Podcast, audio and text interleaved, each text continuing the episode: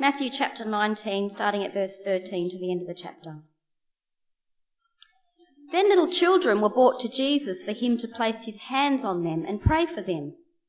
But the disciples rebuked those who brought them. Jesus said, Let the little children come to me and do not hinder them, for the kingdom of heaven belongs to such as these. When he had placed his hands on them, he went on from there. Now a man came up to Jesus and asked, Teacher, what good thing must I do to get eternal life? Why do you ask me about what is good? Jesus replied. There is only one who is good. If you want to enter life, obey the commandments. Which ones? the man inquired. Jesus replied, Do not murder, do not commit adultery, do not steal, do not give false testimony, honour your father and mother, and love your neighbour as yourself. All these I have kept, the young man said. What do I still lack? Jesus answered, If you want to be perfect, go, sell your possessions and give to the poor, and you will have treasure in heaven. Then come, follow me. When the young man heard this, he went away sad, because he had great wealth. Then Jesus said to his disciples, I tell you the truth, it is hard for a rich man to enter the kingdom of heaven. Again, I tell you, it is easier for a camel to go through the eye of a needle than for a rich man to enter the kingdom of God. When the disciples heard this, they were greatly astonished and asked, Who then can be saved?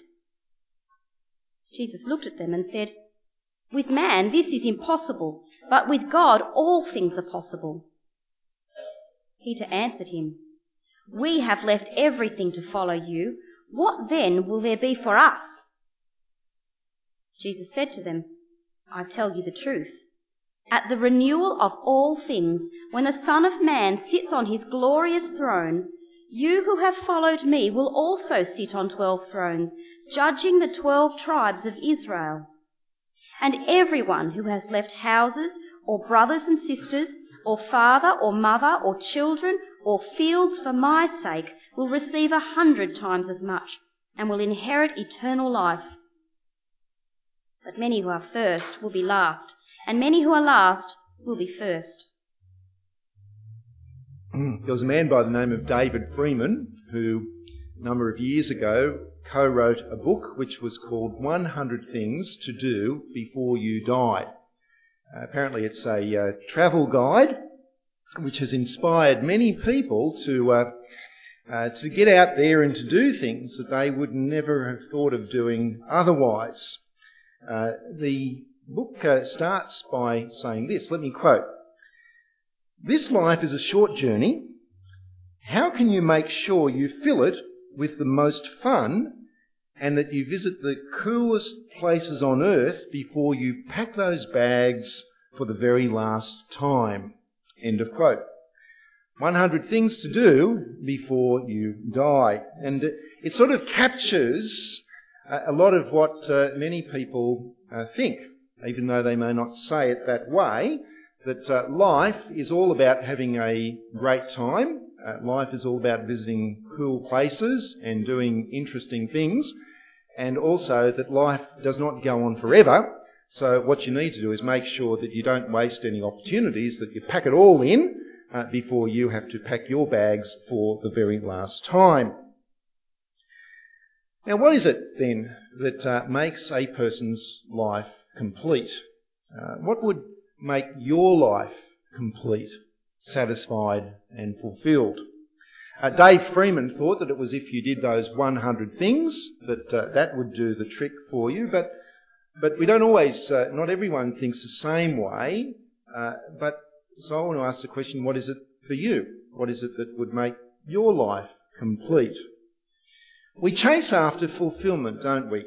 Uh, but it proves so often to be elusive. The author of the Ecclesiastes says that it is it's like chasing after the wind. You kind of think you're catching it, and then it sort of slips through your fingers. You can't quite get there. We chase wealth only to find that rich people are people who actually themselves desire more and more and more because they're not satisfied. we uh, chase after and, and, we hope that relationships maybe would do the trick for us, that they uh, would satisfy our deepest need. But then we are let down by people. Indeed, we let other people down ourselves. And uh, we find that people, even people who are married to the most desirable of spouses, we hear about them actually looking for affection elsewhere because the relationships have not satisfied their deepest need. Even religion fails to satisfy. Uh, men and women uh, regularly indulging and performing rituals uh, day after day, week after week, but finding that there is still this void, this uh, empty space in their heart. It is this uh, lack of completeness that uh, led the rich young ruler to approach Jesus in Matthew chapter 19, which you might want to have open in front of you, and you can follow it in uh, these sermon outlines as well in your bulletins. Now let's think about this rich young man. We uh, spent a whole sermon talk about him last Sunday. But uh, what was his situation in life? Well, as for wealth and status, he was what you would call an A-lister. He was a wealthy man. He was a man of power and influence. In respect to uh, religious morality, we would say that he was outstanding, that at least on the outside, on the surface, it appeared that he had obeyed so many of the commandments. Yet even so, even so, in his heart, he knew that there was something missing. And that something was eternal life. Now let me digress for a moment and say that in the Bible, that eternal life does not just mean the length of duration of that life. That certainly is eternal in terms of that eternal length of duration, but it is more than that. Eternal life refers to the fullness of life. Uh, it is about living forever, but it's about living forever in the very way that uh, God has created us to live. Uh, to enjoy eternal life means to live for the very purpose for which you have been designed. It is a fullness of life. It is completeness of life. It is satisfaction in life and a satisfaction which can be yours forever. And here is this man. He is wealthy. He is young. He is powerful. And his question for Jesus is, I want some of that. He says, what good thing must I do to get this eternal life? Now, in this second half of Matthew 19, Jesus has three conversations. We're going to look at each one of these conversations one by one because each of the conversations helps us to understand what it means to have life as God intended. The first conversation is in verses 13 through to 15. Uh, little children had been brought to Jesus so that he would put his hands on them, pray for them, that he would bless these little children. Uh, the disciples uh, didn't think that Jesus should be particularly bothered about these little children, but uh, Jesus says, no, no. In verse 14, he says, Let the little children come to me, for the kingdom of heaven belongs to such as these. Now that's important, that is critical. The kingdom of heaven belongs to such as these. This, this encounter uh, is recorded in three of the Gospels, in Matthew, Mark, and Luke, what the theologians call the Synoptic Gospels.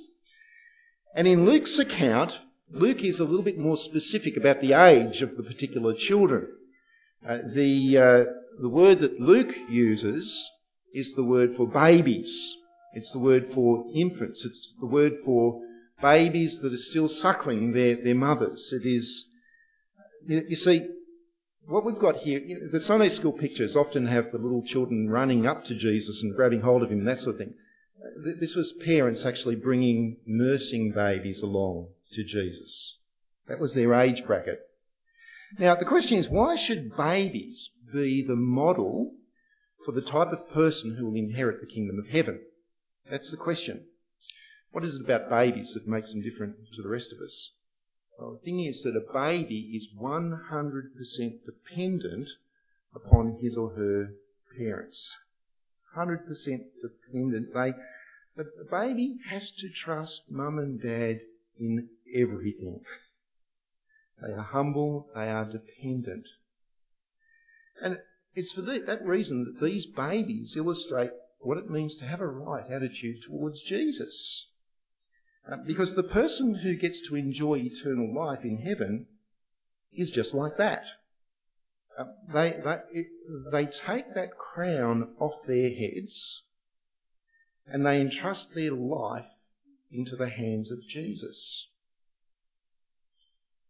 Now, that is a big problem for a lot of people, isn't it? the idea of handing control of your life over to God and to His Son. The idea of trusting God fully for everything. And the idea of trusting God to that extent and, and expressed in that way that means that if God says something, then you obey it because you trust that God's word is true and that God's way is always the best way, irrespective of what you might think. To hand your life over to God, well, that's a big problem to a lot of people. Because people say, well, no thanks.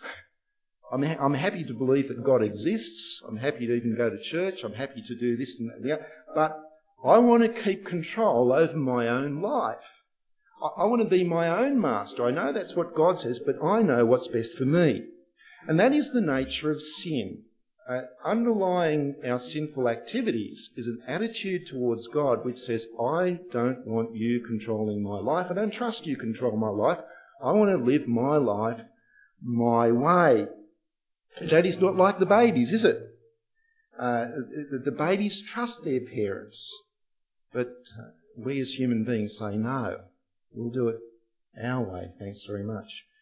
It reminds me of a song by Frank Sinatra. Well, the Frank Sinatra used to sing, I think Paul Anka wrote the song. Those of you who are a bit older than me would know more about this than I do. How to lose half the congregation in one comment. well, Frank Sinatra sang this song and uh, it goes, I had a choice between Frank Sinatra's song and a song by Pink. And if I used the song by Pink, I was going to lose the other half of the congregation. we'll reserve the Pink song for another time. But this is what Frank, Frank Sinatra sang. And he said, and now, I won't sing it for you. He says, and now the end is near, and so I face the final curtain. My friend, I'll say it clear, I'll state my case of which I'm certain. I've lived a life that's full. I've travelled each and every highway, and more, much more than this, I did it my way. And then he goes on and uh, he says, Yeah, regrets, I've had a few. But basically, he's saying what makes it all worthwhile that no matter what I did and how I did it, the fact of the matter is I did it my way. And that justifies everything. The fact that I did it my way. And you see, that song, it sort of captures a, a, a lot of Uh, of how people actually live. It's not God's way, it's my way, and that is sin. But what Jesus is saying is, no, like the little babies, we actually have to give up my way and we have to entrust our lives into the hands of God and His Son Jesus. Which, in the second conversation, is the very thing which the rich young ruler was not prepared to do. He wasn't prepared to do that. In verse 16, if you have a look at that, he approached Jesus with this question What good thing must I do to get eternal life? Um, notice the emphasis on what he does. There was a report actually that Frank Sinatra, before he died, he wanted to arrange to uh, confess his sins to the Pope and uh, he said that um, it would be his best performance ever because he would be recounting to God how he had broken every one of the Ten Commandments, but that he did it my way. right? Uh, now, you see, the rich young man didn't think like that. He actually thought that he had obeyed the Ten Commandments. We went into that a lot last week. But he still knows, nevertheless, that he lacks something. And Jesus knows it too. So in verse 21, Jesus says to him, Well, look, if you want to be perfect, go sell your possessions, give them to the poor, and you will have treasure in heaven. Then come and follow me. Now, the word that is translated as perfect, it's the word teleos. It, um, uh, it, it has a broader meaning than simply perfect. It means complete, it means full, uh, it means the end point. It's actually the word we get the word telescope from, that you look at something close up that you can see the end point. Uh, it's the word teleos. It means if, if, it's satisfaction. It, it's nothing is lacking. And, and, you know what it's like, don't you? That uh, when you uh, feel uh, satisfied, or when you rather feel full, that you're satisfied, aren't you? There's a great sense of satisfaction after you've had a full meal at a restaurant. And so, if you want to be the complete man, if you want that void in your life to be filled, then Jesus says to the young man, what you need to do is you need to actually entrust your life 100% to God. Now, what would be the litmus test for this young man? Well, this young man trusted in his wealth for his security and for his significance. So Jesus says to him, Give away your wealth. I mean, if you truly trust me, you will realize that you don't need a safety net. Do you really trust me? Then get rid of the safety net. That's the litmus test. And as we saw last week, the rich man could not get rid of his safety net, and he walked away sad from Jesus. And this led to the third conversation. Uh, in verses 23 through to 30, uh, Jesus and his disciples debriefed the encounter. Let me read verse 23 for you. Uh, verse 23 then Jesus said to his disciples, I tell you the truth, it is hard for a rich man to enter the kingdom of heaven. Again, I tell you, it is easier for a camel to go through the eye of a needle than for a rich man to enter the kingdom of God. When the disciples heard this, they were greatly astonished and asked, Who then can be saved? Jesus looked at them and said, With man this is impossible, but with God all things are possible.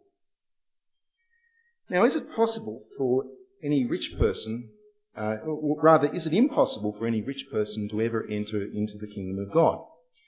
Uh, we know the answer to that is no. Uh, in Luke chapter 19, Zacchaeus was a rich man, and he came, he encountered Jesus, and uh, was uh, a man who became a follower of Christ and he gave away half of his possessions and he gave back everything that he'd stolen from people. And he did that without even being asked to do so by Jesus. It was just a natural act of repentance. Um, and people debate here as to whether this means that it's, you know, is, is Jesus saying it's impossible or it's just very hard or whatever? Apparently, the idea of the eye, the camel going through the eye of a needle, was a Jewish. Uh, uh, way of expressing things that they borrowed from the Persians. The Persians would, would talk about a, an elephant going through the eye of a needle. You know, something which is impossible. You have elephants uh, in Palestine. The problem rich people have is that it's hard for them to be dependent like the baby. That's the issue. Uh, in Jesus' day, people even thought that if a person was rich, then what that meant was that they were the person who was specially blessed by God. Um, if you were rich, that was because you really trusted God and that you were extra godly. Sort of a half truth, isn't it? Uh, because we know that uh, our possessions and so on come from God, so they, they are good. We all need money, we all need houses, etc., etc. But what they were saying was that that was actually the demonstration that you were a person who was especially godly was wrong. It's a bit like the prosperity gospel that has so poisoned many of our churches in our current day.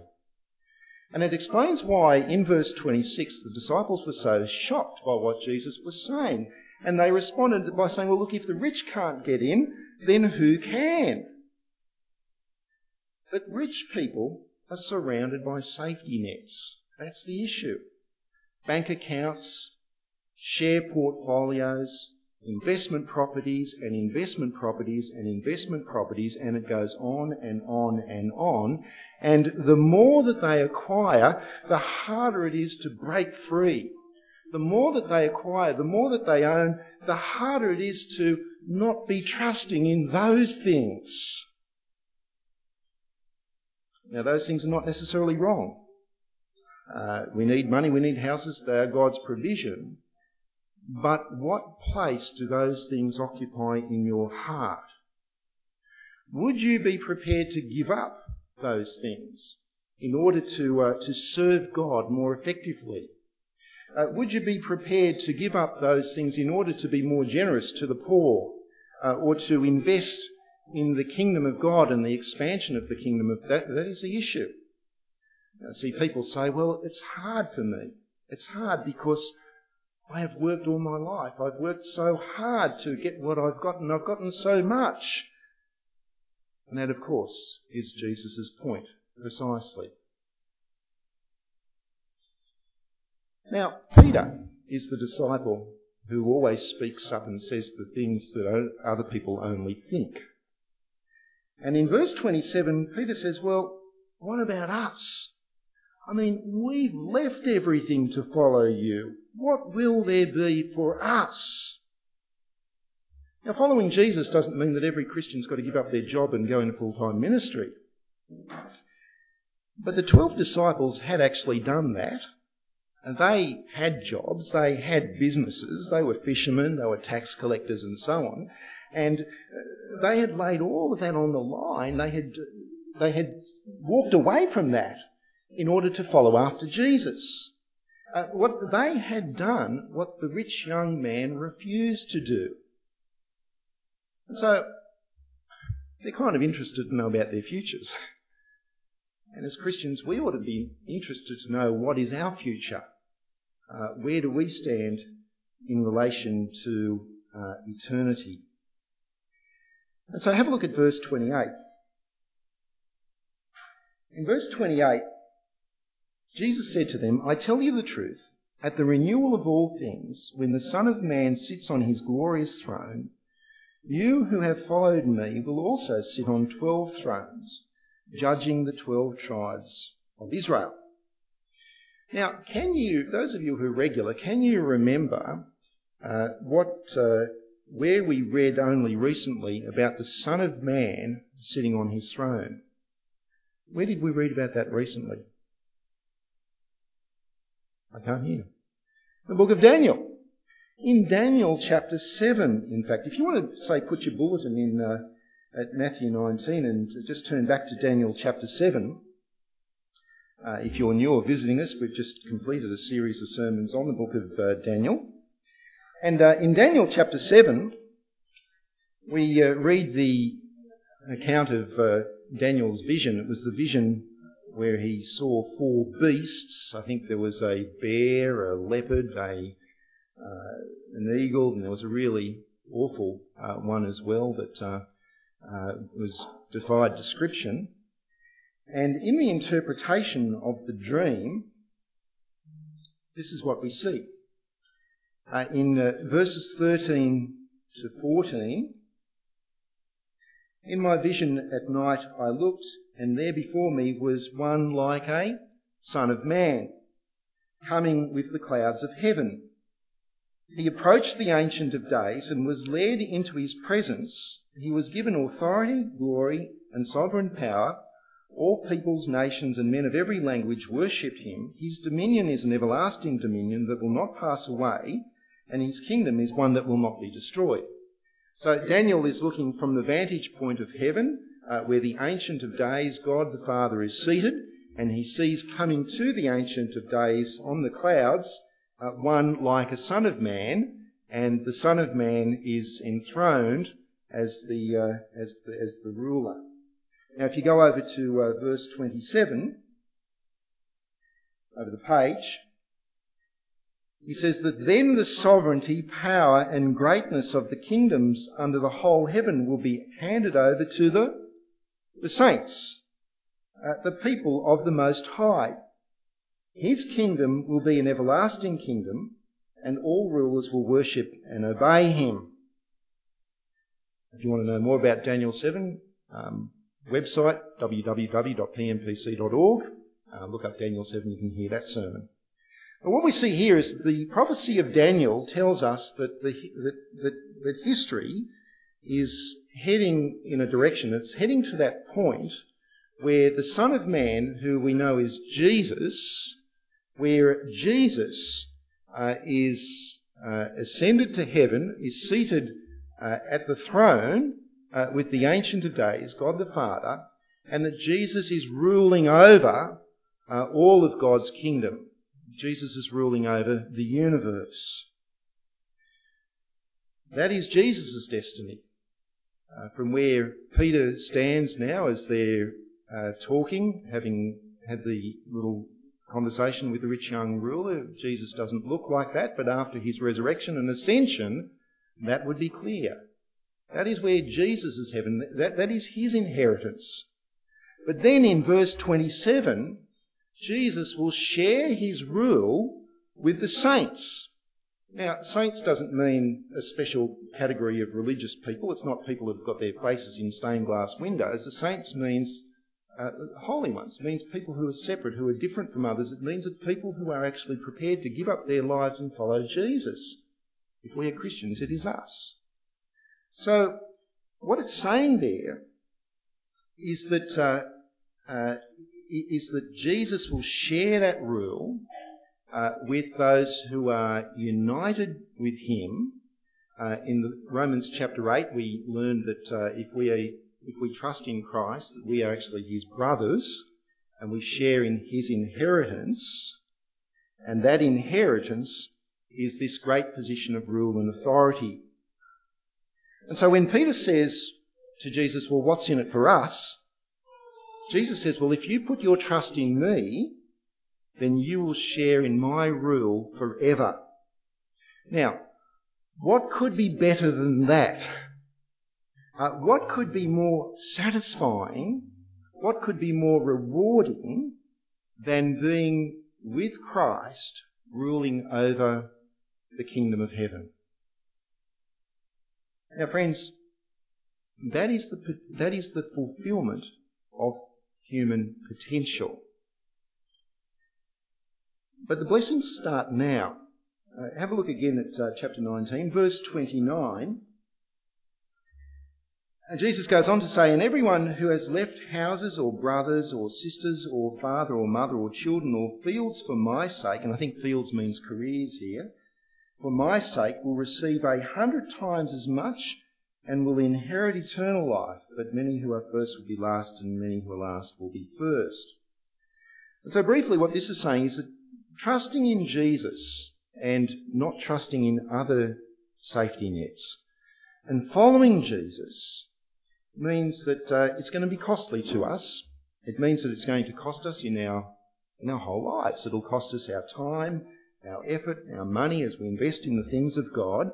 It may even cost us relationships, even within our families, as people perhaps reject us because we're putting our faith in someone uh, in Christ. But what happens is that when we leave these things and follow Jesus, that we join in with a much bigger family. That we find that uh, because Christ is already ruling in the hearts of other people, that we have brothers and sisters and we have homes where we are welcome even all over the world. Now, what is it then that causes lack of fulfillment in our lives? Well, when God created Adam and Eve, they were to rule the world and they were to rule their lives under God's authority. That is what we see in the first chapters of Genesis. It was only when they stopped trusting God that things fell apart. You know, God said, you may, you may, eat of every fruit in the, uh, of, of, any tree in the garden, but you must not eat of the uh, fruit of the tree of the knowledge of good and evil. And Adam and Eve said, well, it looks pretty tasty, and we actually think maybe God doesn't have our best interest in heart. Well, we'll go ahead and do it anyway. And it's when they rejected God's authority over their lives, when they stopped trusting in God, that uh, frustration, emptiness, even death entered into their lives. Jesus once said, I have come that they may have life and have it to the full. Jesus, by his death and resurrection, has reversed the effects of the fall. And friends, there can be nothing more fulfilling and can, there can be nothing more rewarding than to live your life for the very purpose for which you have been designed. Now that makes sense when you think about it, doesn't it? If God, if you have been designed to be a being who is in the image of God, who trusts God in everything, if you've been designed to live in order to bring honour and glory to your Creator, to obey Him, if that's wired into you, if that's the reason for which you've been designed and you've been designed that way, then when you decide that you're not going to live that way, and in fact you're going to live for a different purpose entirely, then you ought to expect that life is not going to fit together the way that it should. We ought to expect that things are going to start to fall apart for us, our society, and the world. Now, David Freeman said that there were 100 things to do before you died. The sad thing is that David Freeman himself did not achieve the 100 things. Uh, about nine months ago, uh, at the age of 47, he fell, he hit his head, and he died. Uh, the newspapers reported that of the 100 things that he had to do before he died, the very author of that book only achieved 50 of those things before he died. Jesus says, no, there's actually only one thing that you need to do before you die. And that one thing is to learn to trust in Him. That one thing is to be like a baby who implicitly trusts his or her parents for everything. Do you trust God like that? Are you holding on to safety nets? Are you prepared to give your life over abundantly and freely to the one who has created you?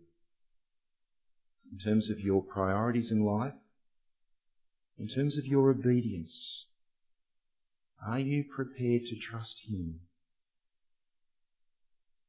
And prepared to be like that little baby? For Jesus says, it is these ones who represents those who belong to the kingdom of heaven. Let's pray. Father, we thank you for the clarity of your word. Uh, we thank you that uh, you speak to us through your word and spirit.